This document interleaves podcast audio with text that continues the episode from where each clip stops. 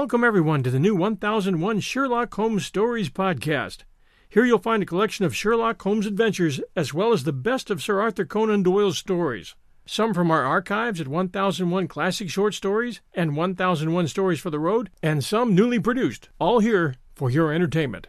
This episode from the life of Sherlock Holmes will be transmitted to our men and women overseas by shortwave and through the worldwide facilities of the Armed Forces Radio Service. Petri Wine brings you Basil Rathbone and Nigel Bruce in the new adventures of Sherlock Holmes.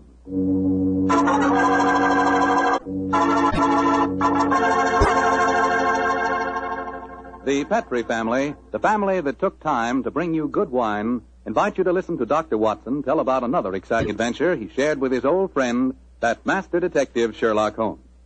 And say, I want to ask you if you've sent in for that little present we've got for you. You know, that swell recipe calendar? It's free, of course, and it's really something. It's a two-year calendar for 1945 and 46, and it's beautifully done in full color. But the best part of it is that it's jammed with recipes and ideas for cooking with Petri wine. Send for your free recipe calendar tonight. Just send your name and address to Petri Wine, P-E-T-R-I, Petri Wine, San Francisco 26, California. San Francisco 26, California. The requests for this swell calendar have been coming in so fast that you better help and get yours before we get snowed under. Write tonight, and we'll send you your free recipe calendar at once.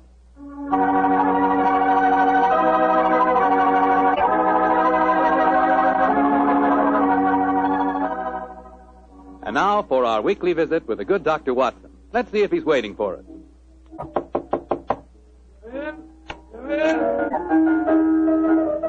Good evening, Mr. Fogg. Oh, good evening, Doctor. Playing the phonograph, I see. Yes, my boy, and that particular melody has very potent memories for me. Here, I'll, I'll turn the thing on. You haven't come here to listen to a Mozart sonata. You want a story, don't you, young fellow, my lad? That's right, Doctor. Well, let's sit down. Ah, All right. that's better.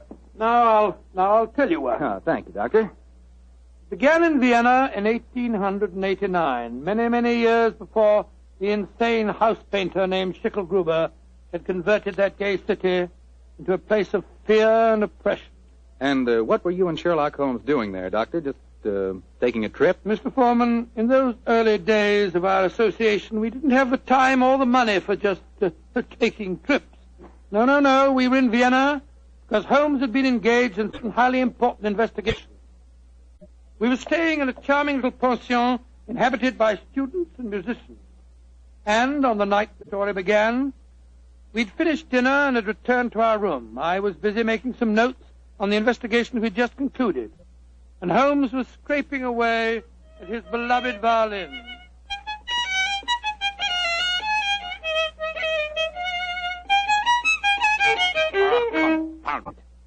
Wrong? Why can't I get it? Oh, it sounds, sounds very pretty to me. Pretty, really, old chap. Ah, Well, an amateur. Hmm? And a heavy-fingered one at that. Listen to this. Oh, sounds like a fiddler at an Irish wake. Oh, take it easy, Holmes. Take it easy. There's no need to fling the violin down like that. What's an old chap? Why, with all your other excellent qualities, are you not a pianist? What's piano got to do with it? In this case, everything. There's a piano in this room, and if you could play it, the Mozart sonata I'm struggling with might have some meaning. Come in. Oh, good evening, Fräulein. Wish to see me? You are Herr Sherlock Holmes. That is my name. Then yeah, I wish to see you. I'm Leo Ullenstein. I live here in this pension. How do you do? You do. Now, this is my friend, Dr. Watson. How do you do, Herr Doctor? I'm very glad to meet you, my dear lady. Uh, Fräulein Ullenstein, uh, may I pay my tribute to the brilliance of your piano playing? You have the exact precision of phrasing that Mozart demands. How do you know of me? Both Dr. Watson and I were present at the command performance you gave at the Imperial Court a fortnight ago. Hey, curious, I knew I'd seen you somewhere before. uh, my friend was just expressing the need of a pianist as you walked in, young lady. Perhaps the, oh, the I'm two of sorry. you... I do not play with amateurs. Amateurs were really... I do not amateurs. mean to be rude. It's just that my life is dedicated to my professional career. I quite understand, Fräulein. And now please tell me, uh, what can I do to help you? I must presume you have come to see me in my professional capacity. Jawohl. That is correct, Herr Holmes. Though I realize to a great detective like you, my problem must seem quite trivial. I... I'm being blackmailed by a man in this pension. Hmm? He is Shandor Arpady, a Hungarian painter who lives in the studio upstairs. Shandor Arpady. Yes, I think I've heard of him. Since two months now, ever since he know my secret, he's come to me for money, and today he tell me he must have 250 gulden, or he will go to the police. I have not that much money. Herr Holmes, please to tell me what I shall do. Just what hold does he have over you? My brother, Karl, he got into some trouble here, and the police were looking for him. He ran away to München, uh, as you say, Munich, and Shandor Arpady knew of this. He was a friend of mine, so I thought. When this trouble come on my brother, I turned to Shandor for help. The smuggle come to the country, and he turned on me for blackmail. He's a bad man. I wish he was dead. Most blackmailers are cowards at heart. I think Dr. Watson and I will call on the gentleman. By the way, does he have any written evidence of your brother's crime? Yeah, he has his address in Munich. I show Shandor a letter from him when he first go there, and keep the letter, will not give it back to me. And if he gave the police your brother's address, they'd, uh, they'd arrest him, eh? They would, of course. Yes, of course they. Herr Holmes, will you please to tell me what I should do? I cannot go on this way. My my music Now, is Fräulein, calm yourself. I shall be most happy to help you, and uh, if you will lead the way, we'll see how persuasive we can be with Shandor Arpady.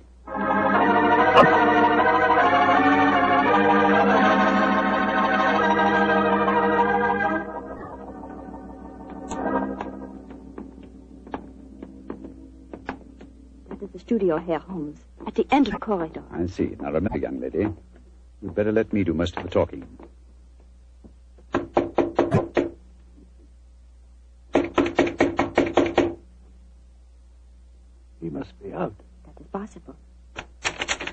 Locked.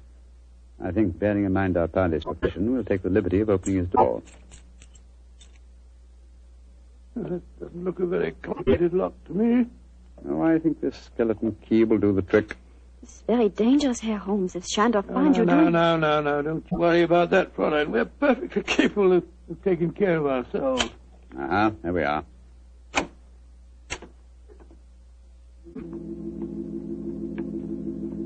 Close the door behind you, will you, Watson? Can't see a thing. I'll strike a match. Gott Himmel! Quick, Scott, look at him. Slumped over his desk. Light the gas, will you, Watson? Right you are, Holmes. There. Judging from his appearance, Fräulein Ullenstein, I think Sandor Arpady had other enemies besides yourself. Less scrupulous enemies. He's been strangled. Look at the finger marks on his throat. Is he... Yes. His body is still warm, though. I'm afraid he's dead. I am glad. He was a bad man. Deserved to die. Watson, do you notice that the fingers of the killer have broken the skin and drawn blood? Oh, dear, yes, yes, so, so they have. Should we not communicate with the police? Before we do that, Fräulein, we must see if we can find your brother's letter. Help me move the body, will you, Watson? Lying across an open dispatch box that might contain the document in question. Right, Joe. Come along, Buffalo. Oh, right. That's it. Ah. Ah. The painter, the late Mr. Arpady, was an unusually methodical man. Everything filed here in alphabetical order. Here we are. You, Fräulein Lea Ullenstein. And the letter has the Munich postmark. I think this must be the document. Will you examine it, please, Fräulein? Yeah, yeah, this is the letter. Herr Holmes, how can I thank you? There's very little to thank me for. If the blackmailer were still alive, I fear it uh, wouldn't have been so simple a matter. I wonder what other treasures this box contains. Hello. Hello. What is it, Holmes? Interesting. Extremely interesting. Look at this, old fellow. Good Lord. Information on the case that we've just been working on. Exactly. And from the names attached to the document, I think we may assume that the dead man did not confine his blackmailing to struggling young pianists. He was after big game, too. Yes, we'd better be careful, Holmes. I don't think that we should go for the police just yet. No. We'll start by having a little talk with the other residents of this pension. Fräulein, who lives in the room adjoining this one? I too, Herr Holmes. And the room across the landing? Lai Tung Fo, the great Chinese actor, he's performing here in Vienna. I see. Then I think we'll start by calling on him. Return to your room, Fräulein, and we will let you know later what we've found. In the meantime, say nothing to anyone of what has happened. I will do everything you tell me, Herr Holmes, and please, once again, please let me thank you for what you've done for me. You know, Holmes, I'm not sure that girl didn't strangle Arpady herself. Pianist would have unusual strength in her fingers. And we know that she had the, the motive. And look how unnaturally calm she was when she realized the man was dead. I disagree with you, old fellow. Huh? Hmm? I think what you refer to as unnatural calmness is really the cold detachment of the true. Well, I have a feeling that we should keep an eye on her, just the same. We will, Watson, we will. And now I suggest we pay a visit across the landing to the distinguished Chinese actor, Mr. Lai Tung Fo.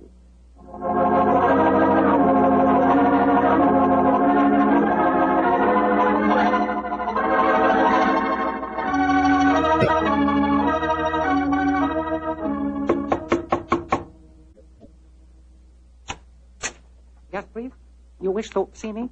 If you could spare us a moment, sir. But of course, gentlemen. Uh, please to come in. My name is Sherlock Holmes. This is my colleague, Dr. Watson. How do you do, sir? How do you do? I am greatly flattered to meet you. Uh, you are not here to see me in your professional capacity, I hope, Mr. Holmes? Oh, no, not exactly. I just wanted to ask you a few questions. Uh, please, to ask me anything. Do you know Shandor Arpady, the painter who lives across the hall? I, uh, I uh, know him by sight. Uh, we nod to each other on the stairs, not more. I see.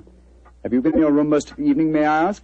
But yes, I have been sitting here quietly for the past few hours, reading over the Analects of Confucius. No Confucius. Uh, may I ask, sir, whether you've heard any unusual noises this evening? Sounds of a struggle?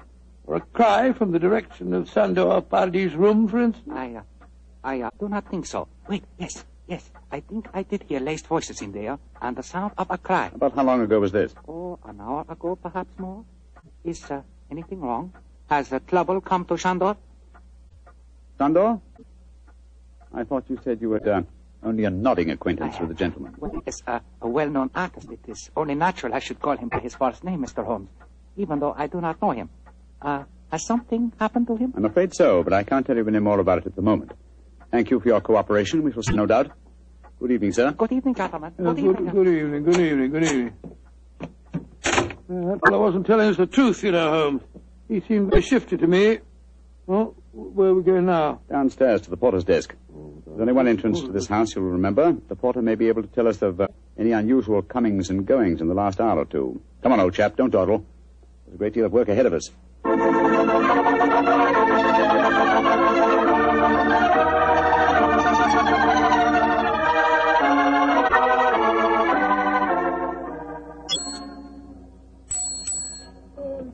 Herr Holmes, what can I do for you? How long have you been on duty tonight? Uh, since five o'clock. Did you notice what people have come in or gone out since then? No one has gone out. Ah, splendid. And who came in?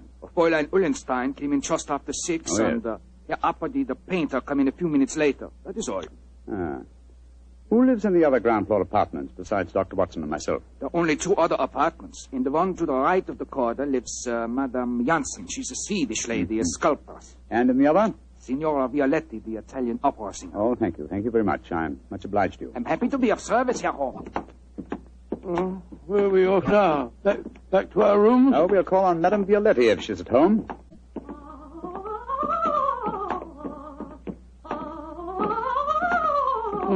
It sounds as if she's very much at home.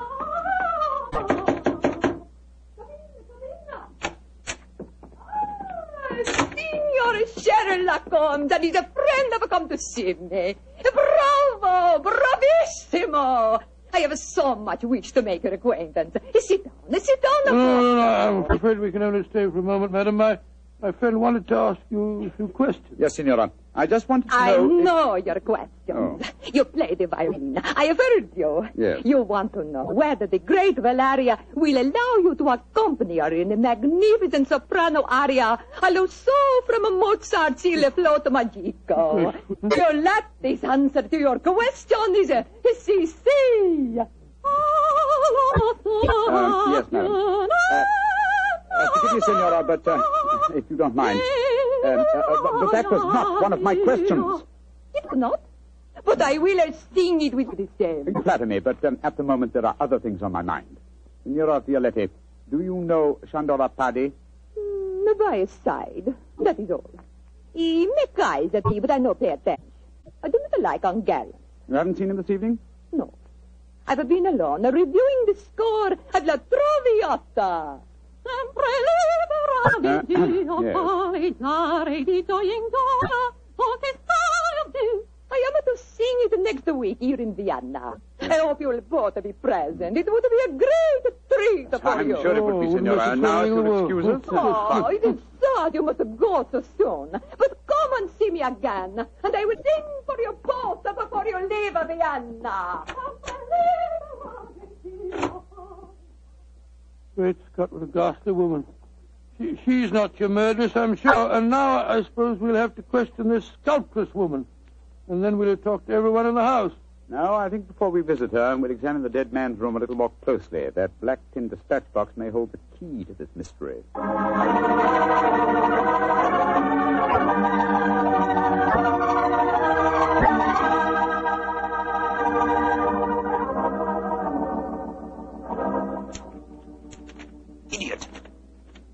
Numbskull!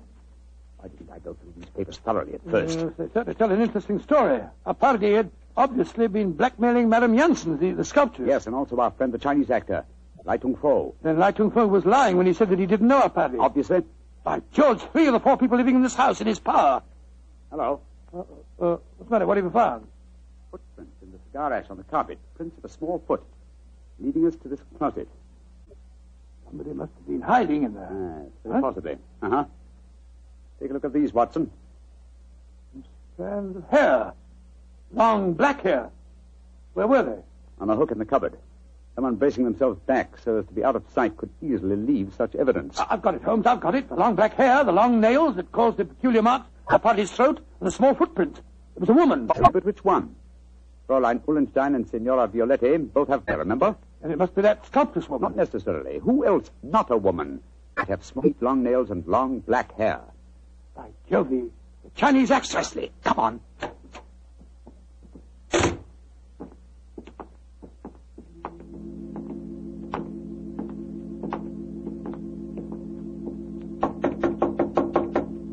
I hope he's still there. Come on, sir. Come on. Let's go in. Holmes. Look at him. He's praying. His head's in his hands. No, my dear fellow, I'm afraid prayers can do him no good now. He's been strangled. Strangled with his own cue.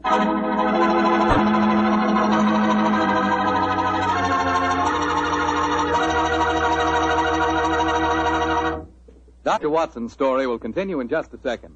So I'm going to take that second for a fast question. I know you've probably tasted port wine, but have you ever tasted Petri California port? Have you? Because if you haven't tried Petri port, well, you can just tell yourself right now you don't know how good a port can be. Petri port is rich, red, and hearty. But what you want to know is how does it taste? The answer to that is short and sweet. The taste is terrific. And say, Petri California Muscatel is on the terrific side, too. Petri Muscatel has the flavor and fragrance of real juicy muscat grape. Mm-hmm. Both wines are perfect after dinner or any time you're sitting around talking with your friends. Try 'em. They're great. They've got to be because they're Petri.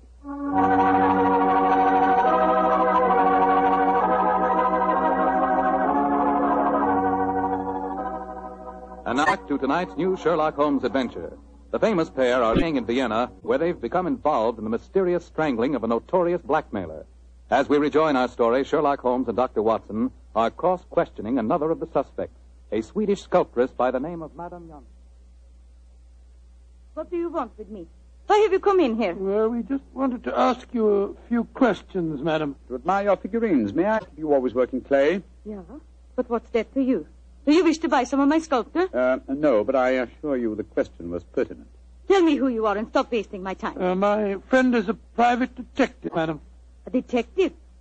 Who sent you here? No one sent me here. I'm conducting an investigation of the murder of Shandor Arpady. Sandor dead. Mhm. Good. I'm glad. Yes, madam, but we happen to know that you had a motive for killing him. He'd been blackmailing you. Get out of here. What right have you to come here and question no, me? no, no, no. No. Look here, madam. If you know what's good for you, you will answer our And question. if you know what's good for you, you'll get out of here, both of you. Come along, Watson. But Holmes, you can't possibly. Forgive me, madam, for our intrusion. We meant no rudeness. You have been rude. Intolerably rude. Go away. Whatever made you back down like Holmes? Obviously, she's the killer. Rubbish. But her hair. was jet black. Yes, but it was short hair. And didn't use the size of her feet anyway. She works in clay. If it had been marble, I might have suspected her. Upon my soul, Holmes, I wish you'd tell me what you're driving at. the answer to these killings now, Watson. Hmm? But I'll have to prove it. I'm afraid I must work without you, old chap. Would you mind waiting for me in our room? No, no, no. Wait a minute, wait a minute. That may be dangerous. Wait for me in Signora Violetti's room, if you don't Mhm. mind. I'll join you there as soon as my work is done. Pretend that you have returned because you were so enchanted with her voice. Oh, great Scott Holmes, you can't ask me to be alone with, with that dreadful woman. Please do as I say, Watson, and don't question me. There isn't a moment to be lost.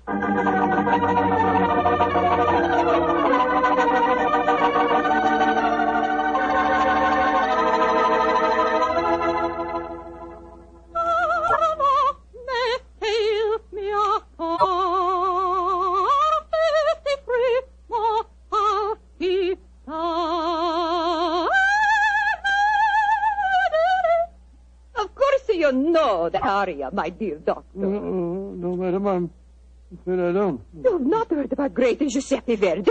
Well, well, well, yes, I heard of him, of course, but uh, I can't identify his, his work. that was from a Rigoletto, you silly man. Rigoletto? Come, tell my favorite composer. I will sing a song just for you.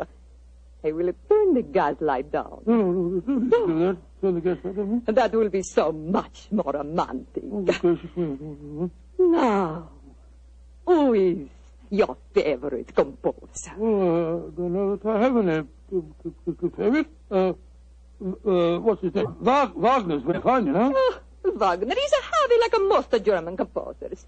But the Violetti can master him. Oh, Lord, here she goes again.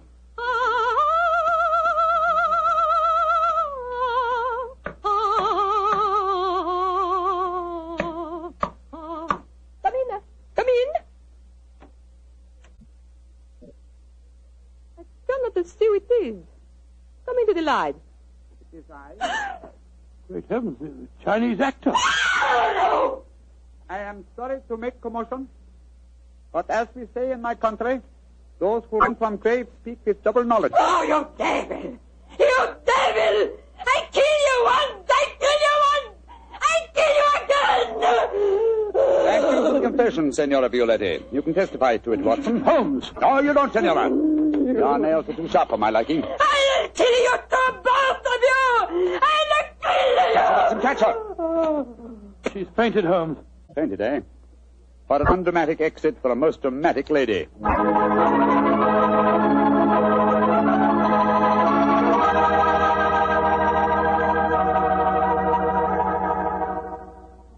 Well, Holmes, now that you've turned Signora Violetti over to the police, perhaps you tell me what made you certain that she was murderous. It was obvious from the beginning that Arpady was strangled by someone with long fingernails. When Lai Tung Fo was killed, it ruled him out. Then who was the woman with a motive and long nails? Oh, of all. Elementary, my dear fellow. Was the woman Fräulein Ullenstein? No. Being a concert pianist, her nails were naturally short. The sculptress who worked in clay? Again, no. That would make it impossible for her to mold her delicate figurines. Therefore, Signora Violetti, by the process of elimination, was the only woman with long nails. Why did she strangle the Chinese actor, too? Undoubtedly, he witnessed the first killing. The long black hairs in the closet were from his cue.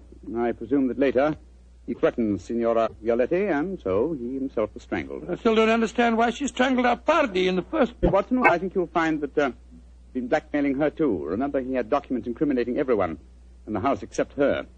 I think uh, we may assume she killed him and then removed her own papers from the dispatch box. But I'd no proof, and so, well, I had to frighten her into confession. So that's why you disguised yourself as Lai Tung Fo. Yes, I borrowed the robes from his room. It was lucky that the lights were low as I entered. Yes. And it's also fortunate that to the average European, all Chinese look alike. Come in. Ah, Fräulein Ullenstein. We'll be in to see you in a few minutes. I have been waiting so anxiously. Is everything all right? Well, from your point of view, my, my dear young lady, yes. There's nothing more for you to worry about. Oh, I would like to repay you, Herr Holmes. Yeah. I've done very little for you, but if you really feel that you owe me something, Yeah? well, perhaps just this once you wouldn't mind uh, accompanying an amateur. it would be a pleasure. What did you wish me to play? a Mozart sonata. But of course. The rondo from the E flat, I suppose. Ah, that's splendid. Please, Fräulein. You like Mozart, Herr Doctor? Oh, uh, very, very much, young lady, very much. In fact, uh, I, uh, I might say he is my favorite composer.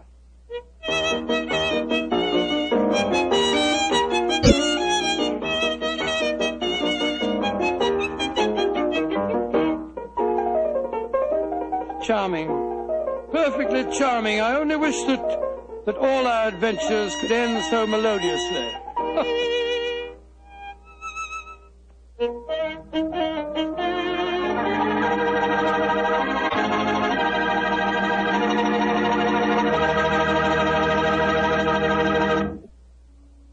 Tonight's Sherlock Holmes adventure is written by Denis Green and Anthony Boucher and is based on an incident in the Sir Arthur Conan Doyle story, A Case of Identity.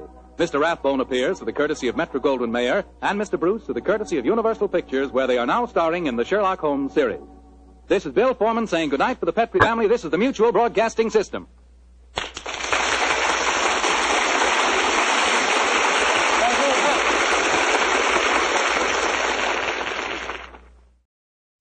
This episode from the life of Sherlock Holmes will be transmitted to our men and women overseas by shortwave and through the worldwide facilities of the Armed Forces Radio Service. Petri Wine brings you Basil Rathbone and Nigel Bruce in the new adventures of Sherlock Holmes.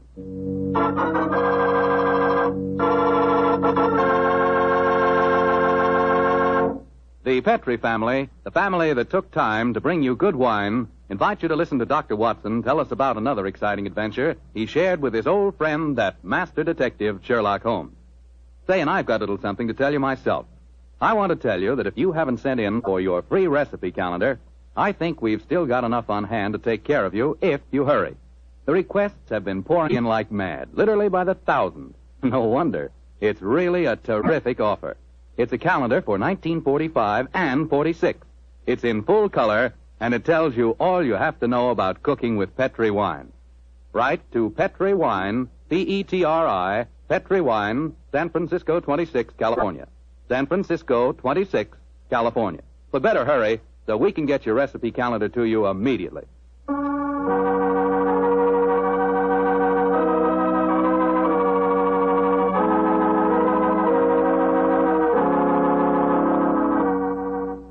And now let's drop in on our good friend, Dr. Watson. Good evening, Doctor. Good evening, Mr. Foreman. Where are the puppies tonight? Well, I, I found them playing with a dead seagull, so they've been sent up to bed in disgrace. Well, you certainly look comfortable yourself, Doctor. Uh, what's that small blue book you're reading? The latest bestseller? No, no, no, indeed not. This book was never a bestseller, my boy. It's entitled Practical Handbook of Bee Culture, with some observations on the segregation of the queen. Quite a catchy title. Who's the author? A fellow by the name of uh, Sherlock Holmes. He was engaged in writing it when the adventure I'm going to tell you about took place. Well, you told us last week, Doctor, that a pair of canaries played an important part in the story. That's quite right, Mr. Foreman. It was in the summer of 1908, I remember, and I had persuaded Holmes to leave his Sussex bee farm for a few weeks and to join me in a holiday at the little fishing village of Kingsgate in Kent.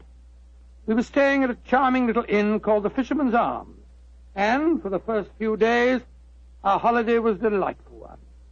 And then... And then, I suppose, Doctor, strange things began to happen. They did indeed, Mr. Foreman. They did indeed. Very strange things. One afternoon, we'd just finished a late tea, I remember, and were sitting outside on the lawn sunning ourselves and enjoying our pipes. Holmes lay back with his long, thin fingers clasped behind his head, gazing thoughtfully at the multicolored fishing boats bobbing at anchor in the harbor. After a moment or two, he spoke to me. Watson, you're really a splendid companion. I can't think of anyone else who would let me smoke my pipe in silence for half an hour without asking me what I'm thinking about. That's not very surprising, Holmes, after all the years that we're together. Well, nevertheless, the gift is a rare one, old chap, and I appreciate it. Oh, thank you, old fellow. Uh, by the way, since the half hour's up, what have you been thinking about? Lack of enterprise of a modern criminal. Audacity and romance seem to have passed forever from the criminal world. Read this note I received this morning, old fellow. See for yourself how low I have sunk. All right, a look. Mr. Holmes, I am staying in the same inn as yourself, and as I have had a very frightening experience this week, I thought perhaps you would help me. Please do. It's signed Mary Victor. An exciting document, isn't it? Written on lavender notepaper, reeking of perfume, and the handwriting is obviously that of an adolescent girl. You haven't bothered to answer the course. Oh, yes, I have. I sent a message back by our good landlord that I would be glad to see her. Why, Holmes? You came down here to complete your handbook on bee farming. Oh. Confound it.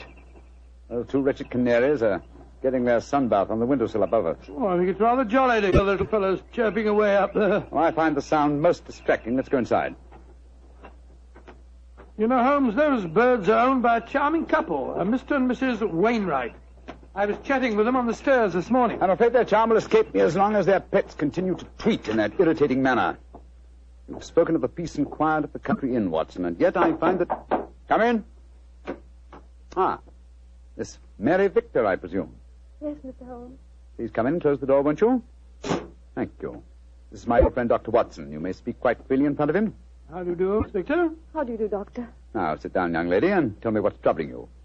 Mr. Holmes, I came down here from London to get away from someone, but I've been followed.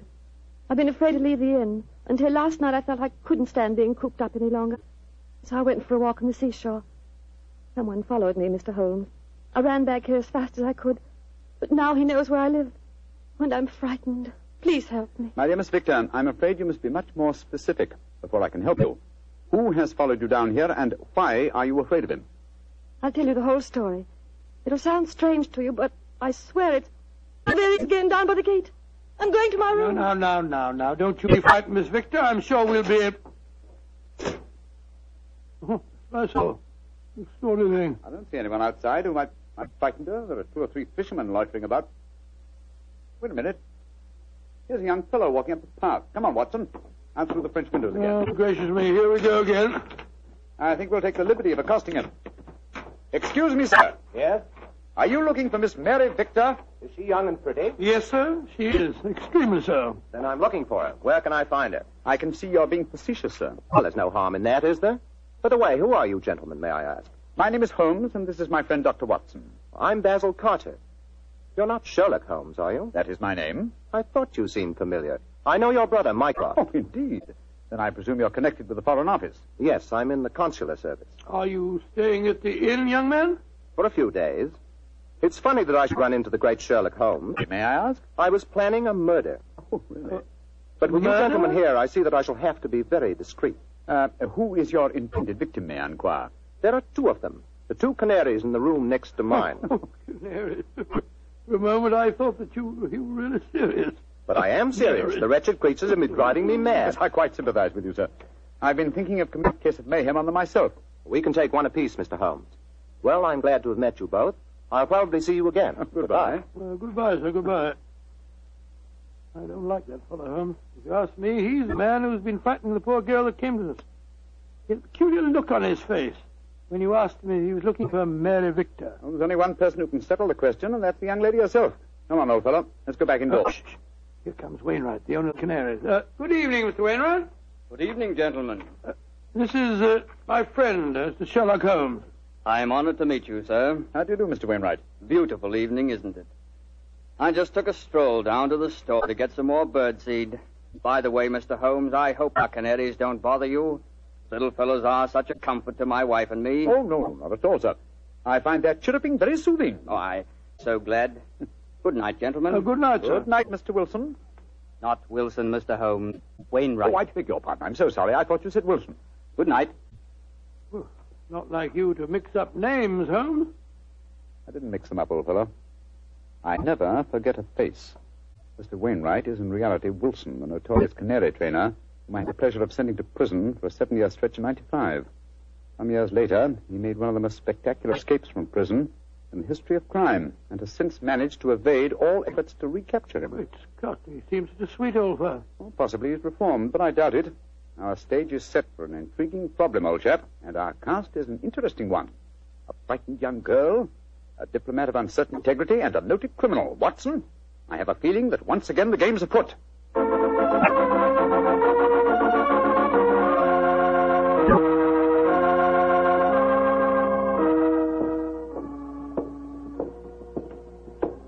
Holmes, why are we strolling along the pier instead of staying at the inn? I thought you said that you were expecting trouble. I am, old chap. and I'm sure it'll find us out. You know, Holmes, I'm still completely mystified by the behavior of that girl, Mary Victor. I knocked at her door last evening again this morning. I couldn't get any answer. And the landlord told me that she was not seen at dinner last night, nor at breakfast this morning, and yet her room has not been vacated. Curious. Hello, there's the village constable sunning himself at the end of the pier. Good morning, Sergeant Blake. Mr. Holmes, Dr. Watson. How are you, gentlemen? Yes, splendid, thank you, Sergeant, and very appreciative of the weather that you've provided for us. Oh, think nothing of it, sir. We always arrange that for our really distinguished visitors. Oh. By the way, Mr. Holmes, I was reading one of your friend's stories about you last night. The one called The Adventure of Mysteria Lodge. That was uh, Wisteria Lodge, you, you foolish fellow. Well, maybe it was. Anyway, I was reading it aloud to me old woman. And if you don't mind my saying so, Mr. Holmes, we both thought you made a bad mistake. Oh, really? Though, of course, you come out all right in the end. Dear me, Sergeant, I stand reproved. Uh, excuse me, Sergeant. Holmes, Holmes, look. Look at that figure standing by itself right at the end of the pier. Mm-hmm. Our friend Wilson, the canary trainer. He's got a revolver. Here, here, we don't want any of these goings on in Kingsgate. Come on. Here, you. What are you doing waving that revolver about? Keep back, the three of you. I'm the law here. Don't you tell me what to do. Keep back, I say. I'm not afraid to fire. I'll do as he says, Sergeant. You don't want to trifle with. Just exactly what are you up to, Wilson? You've caught up with me once again, Sherlock Holmes. But this time you're not going to send me back to a prison again, and maybe the gallows. If I can't escape you, then I'll take my own way out with this revolver. Wilson, what in thunder are you talking about? The murder at the inn last night. I did it. Murder? I'm confessing in front of the three of you. So you leave my wife alone. She didn't know anything about it. Now, I hope you're satisfied, Mr. Sherlock Holmes. He's pointing the revolver as he heads. Wilson, you fool, stop it! Strike me pink. He done it. Over the pier and into the sea. Get help, Sergeant. It's possible he isn't dead. Right, sir. Come on, Watson. Back to the inn, I suppose. Of course we are. We've just heard a murder confession, but we don't know who has been murdered.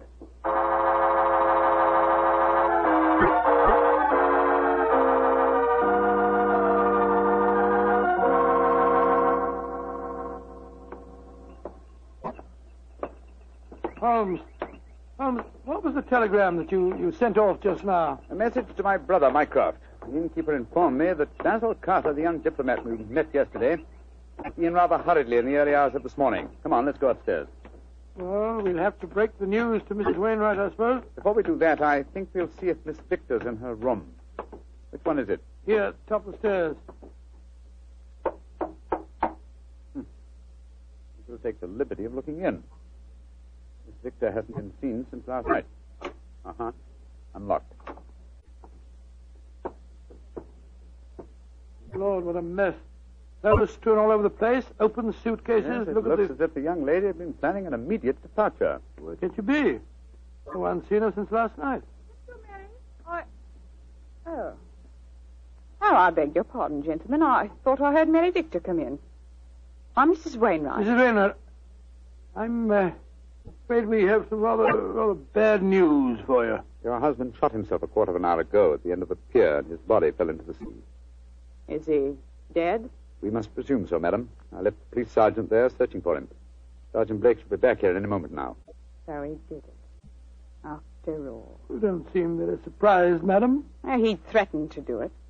Mrs. Wainwright, before your husband shot himself, he confessed to committing a murder in this inn last night. A murder? Whose murder? At the moment, we're not quite sure. Oh, he must have been out of his mind. Mrs. Wainwright, I'm afraid I must ask you some rather painful questions. Are you aware that your husband was a criminal, that he served a prison sentence under the name of Wilson? Yes, I knew that. He told me when we were married two years ago. But he said that he'd gone straight ever since he'd come out of prison.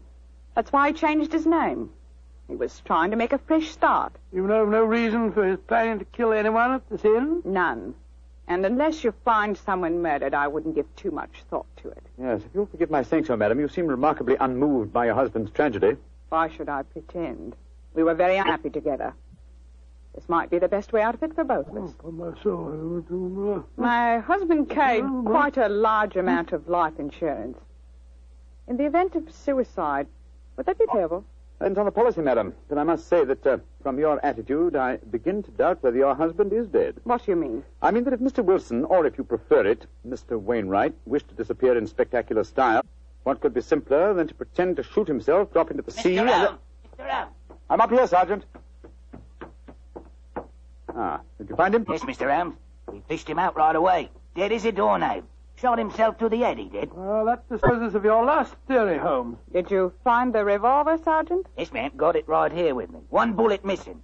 Have you found out if anyone here's been murdered, Mr. Holmes? I Holmes? found out very little as yet. Wait a moment. Listen. I don't hear anything.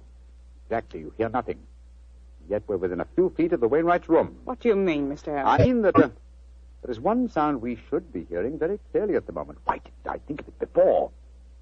The sound of your canaries chirruping. You've heard little else for days. Come on, Watson. Where are you going? Your room, madam. Hmm.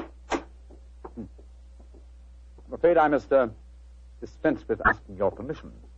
You're already in my room. It seems a little late even to mention the subject. Here's the bird cage and the windowsill. Oh, the birds are gone. No, old chap. If you look more closely, you'll see them on the bottom of the cage. Let me open this door and get one of them out. By Jove, Holmes. They're dead. And yet, when we entered the inn a few minutes ago, they were still chirruping. But who on earth would want to kill a couple of birds? That, my dear fellow, is one of the things we have to find out. So far, I must admit, I'm. We have a self-confessed murderer, and the nearest thing we can find to a corpse is a pair of dead canaries.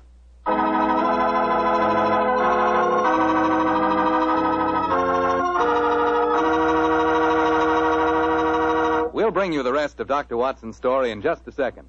A second I'll take, if you don't mind, to ask you if you've ever had a glass of Petri California sherry. Because if you haven't, boy, you want to remedy that situation pronto. Try that Petri sherry before dinner some evening. Look at its clear amber color. Smell the fragrance of those luscious grapes. And get a sample of that Petri flavor. Mmm, That Petri sherry can turn the usual before dinner lull into a main event. And say, if you like your sherry dry, as I do, wait till you taste Petri Pale Dry Sherry. Is that ever good? But after all, when it's a Petri wine, it's always a good wine.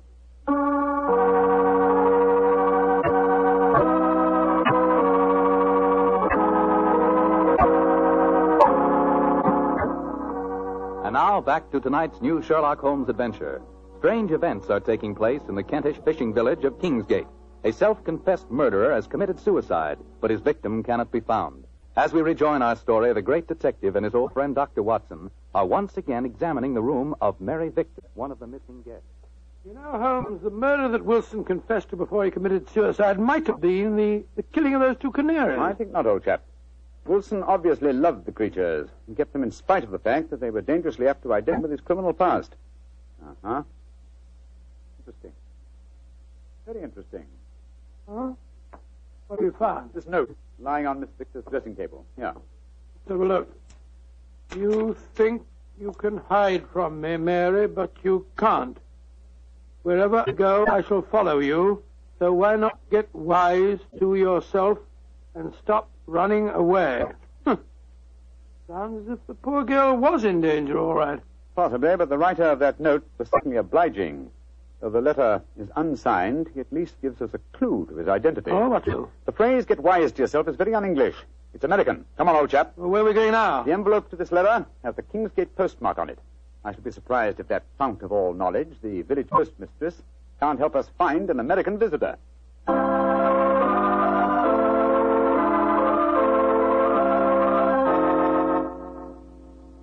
Know the young man you must be looking for, gentlemen. His name's Walter C. Bunker. Uh, He's been in here to send telegrams, and his accent's so strong you could cut it with a knife. Uh, Just like one of the Red Indian fellows you read about, Uh, you can know. you tell me where he lives, madam?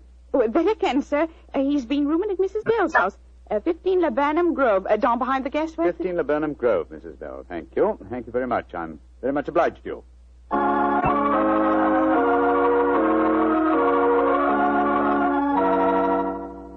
You, Mrs. Bell? Yes, sir. What can I do for you, gentlemen? Well, we understand that uh, Mr. Walter Bunker has been staying with you, madam. That he has. A nice young American gentleman. Is he at home, may I ask? No, sir. And I'm worried about him. This morning, when he goes out, he asks me what the nearest cemetery is. Cemetery? Good gracious me. Huh? I tell him, and then he gives a queer kind of laugh. I'm not sure I'll see you anymore, he says. And then he walks off, and I haven't seen him since. I tell you, I'm worried about him, gentlemen. And where is the nearest cemetery, Mrs. Bell, the one you directed him to? About three miles from here. Mm-hmm. Just this side of Branson Wood. Thank you, madam. Come on, Watson.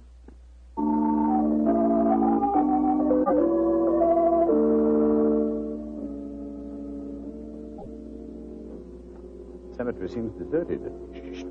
There's music coming from the church. Good Lord, it's a funeral. Or a wedding. Come on.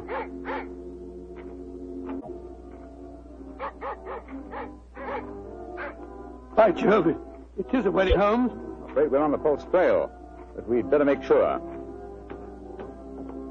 Shh. Quiet, gentlemen, please. The ceremony is just ending. Just one question. Can you tell me the names of the couple who've just been married? Miss Mary Victor from the inn, and a young American by the name of Bunker. Thank you. We have been following a false trail, confound it. The frightened young lady was merely frightened by her persistent American fiancé. The threatening letter that he sent her. Ambiguously worded, when you come to think of it. Anyway, we can cease to worry about Miss Victor. As she is now Mrs. Bunker, I think we can assume that she's out of all danger. Uh, we've got to start all over again. Oh, no, no, my dear fellow. The field is narrowing. We'll head back for the inn now, and I have a feeling that we're on the last lap of our strange adventure.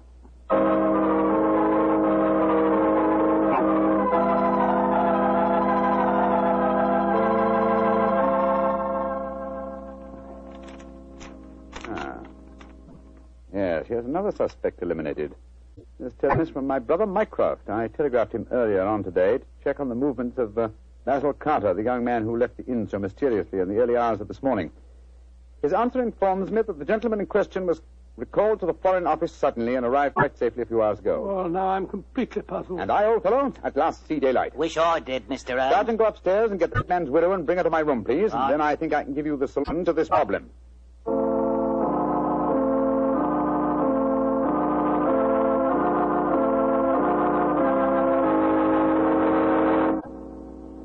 What do you want with me, Mr. Holmes? Madam, you and Sergeant Blake make yourselves comfortable.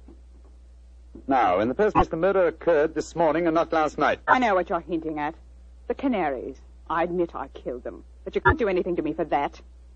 Why did you kill those birds? I hated them. As much as my husband loved them. And when I knew he was dead, their singing drove me mad. And so I killed them. But they must have been already dead when we told you of your husband's suicide. True, Watson, but the lady was uh, fully aware that her husband was dead when we informed her of the fact. You see, uh, she murdered him. You're talking rubbish. Yes, Mr. Holmes. How could she have... ma- We saw him shoot himself before our eyes. Because when Wilson raised that revolver to his head, he was convinced that it contained blank cartridges. Unfortunately for him, his wife had deliberately replaced the blanks with live cartridges. But great heavens, why? How? Let me reconstruct the case for you. Wilson, with the connivance of his wife here, had contrived a disappearance plot. He knew that I had spotted his real identity, and so he planned this rather dramatic exit. Confessed to a non-existent murder, and then, well, had his plan materialized, he was to shoot himself with a blank. Fall from the pier, an apparent suicide. What a fantastic scheme, but how did he plan to get away? Well, he would have swum under the water, safe distance, and so made his escape. Oh, his plan couldn't have worked possibly. No, probably not, probably Huh? not. But at least it was ingenious. He would have destroyed his true identity and have had his revenge on me by making me search for a murder that had never been committed. Unfortunately for him, his wife was his accomplice and saw in the scheme an excellent way of killing her husband. You think you're so very clever, Mr. Holmes. But even if it were true, how could you prove it? Observe this revolver, Mrs. Wilson. It's the one your husband shot himself with. What can you prove from that? Ever hear of fingerprint tests? I've heard of them. But that revolver's been underwater. True, quite true. But uh, thanks to the research of my excellent friend, Dr. John Thorndyke, an infallible test has been discovered for recording fingerprints even after immersion in seawater. I applied the test to the prints on the revolver and the bullets and compared them with some that we found on the water glass in your room. They are the same, Mrs. Wilson. Now, does a man let his wife load his suicide weapon? Sergeant Blake, I think it's obvious that the time has come for you to take over the case. All right. All right, so I did change the bullets. I hated him. I'm glad he's dead. And what's more, I'd do it again.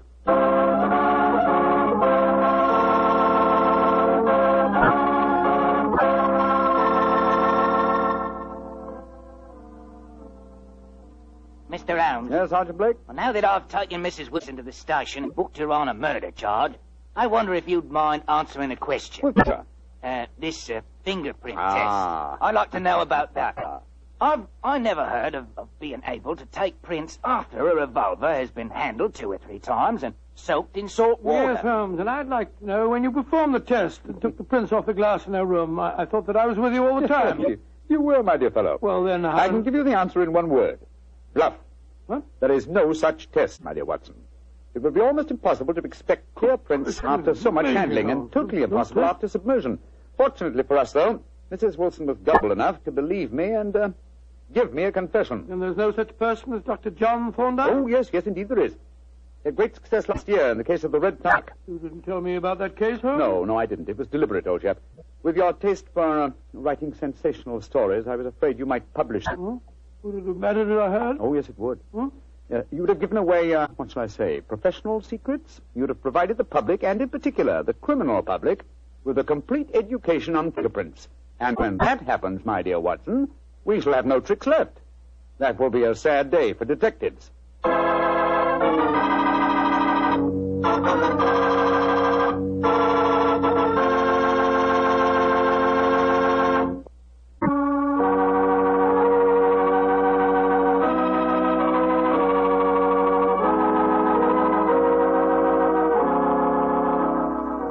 Tonight's Sherlock Holmes adventure is written by Denis Green and Anthony Boucher and is based on an incident in the Sir Arthur Conan Doyle story, The Adventure of Wisteria Lodge.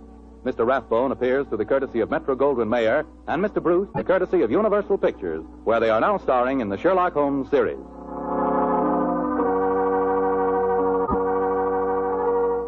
The Petri Wine Company of San Francisco, California, invites you to tune in again next week, same time, same station. This is Bill Foreman saying goodnight for the Petri family. Sherlock Holmes comes to you from our Hollywood studios. This is the Mutual Broadcasting System.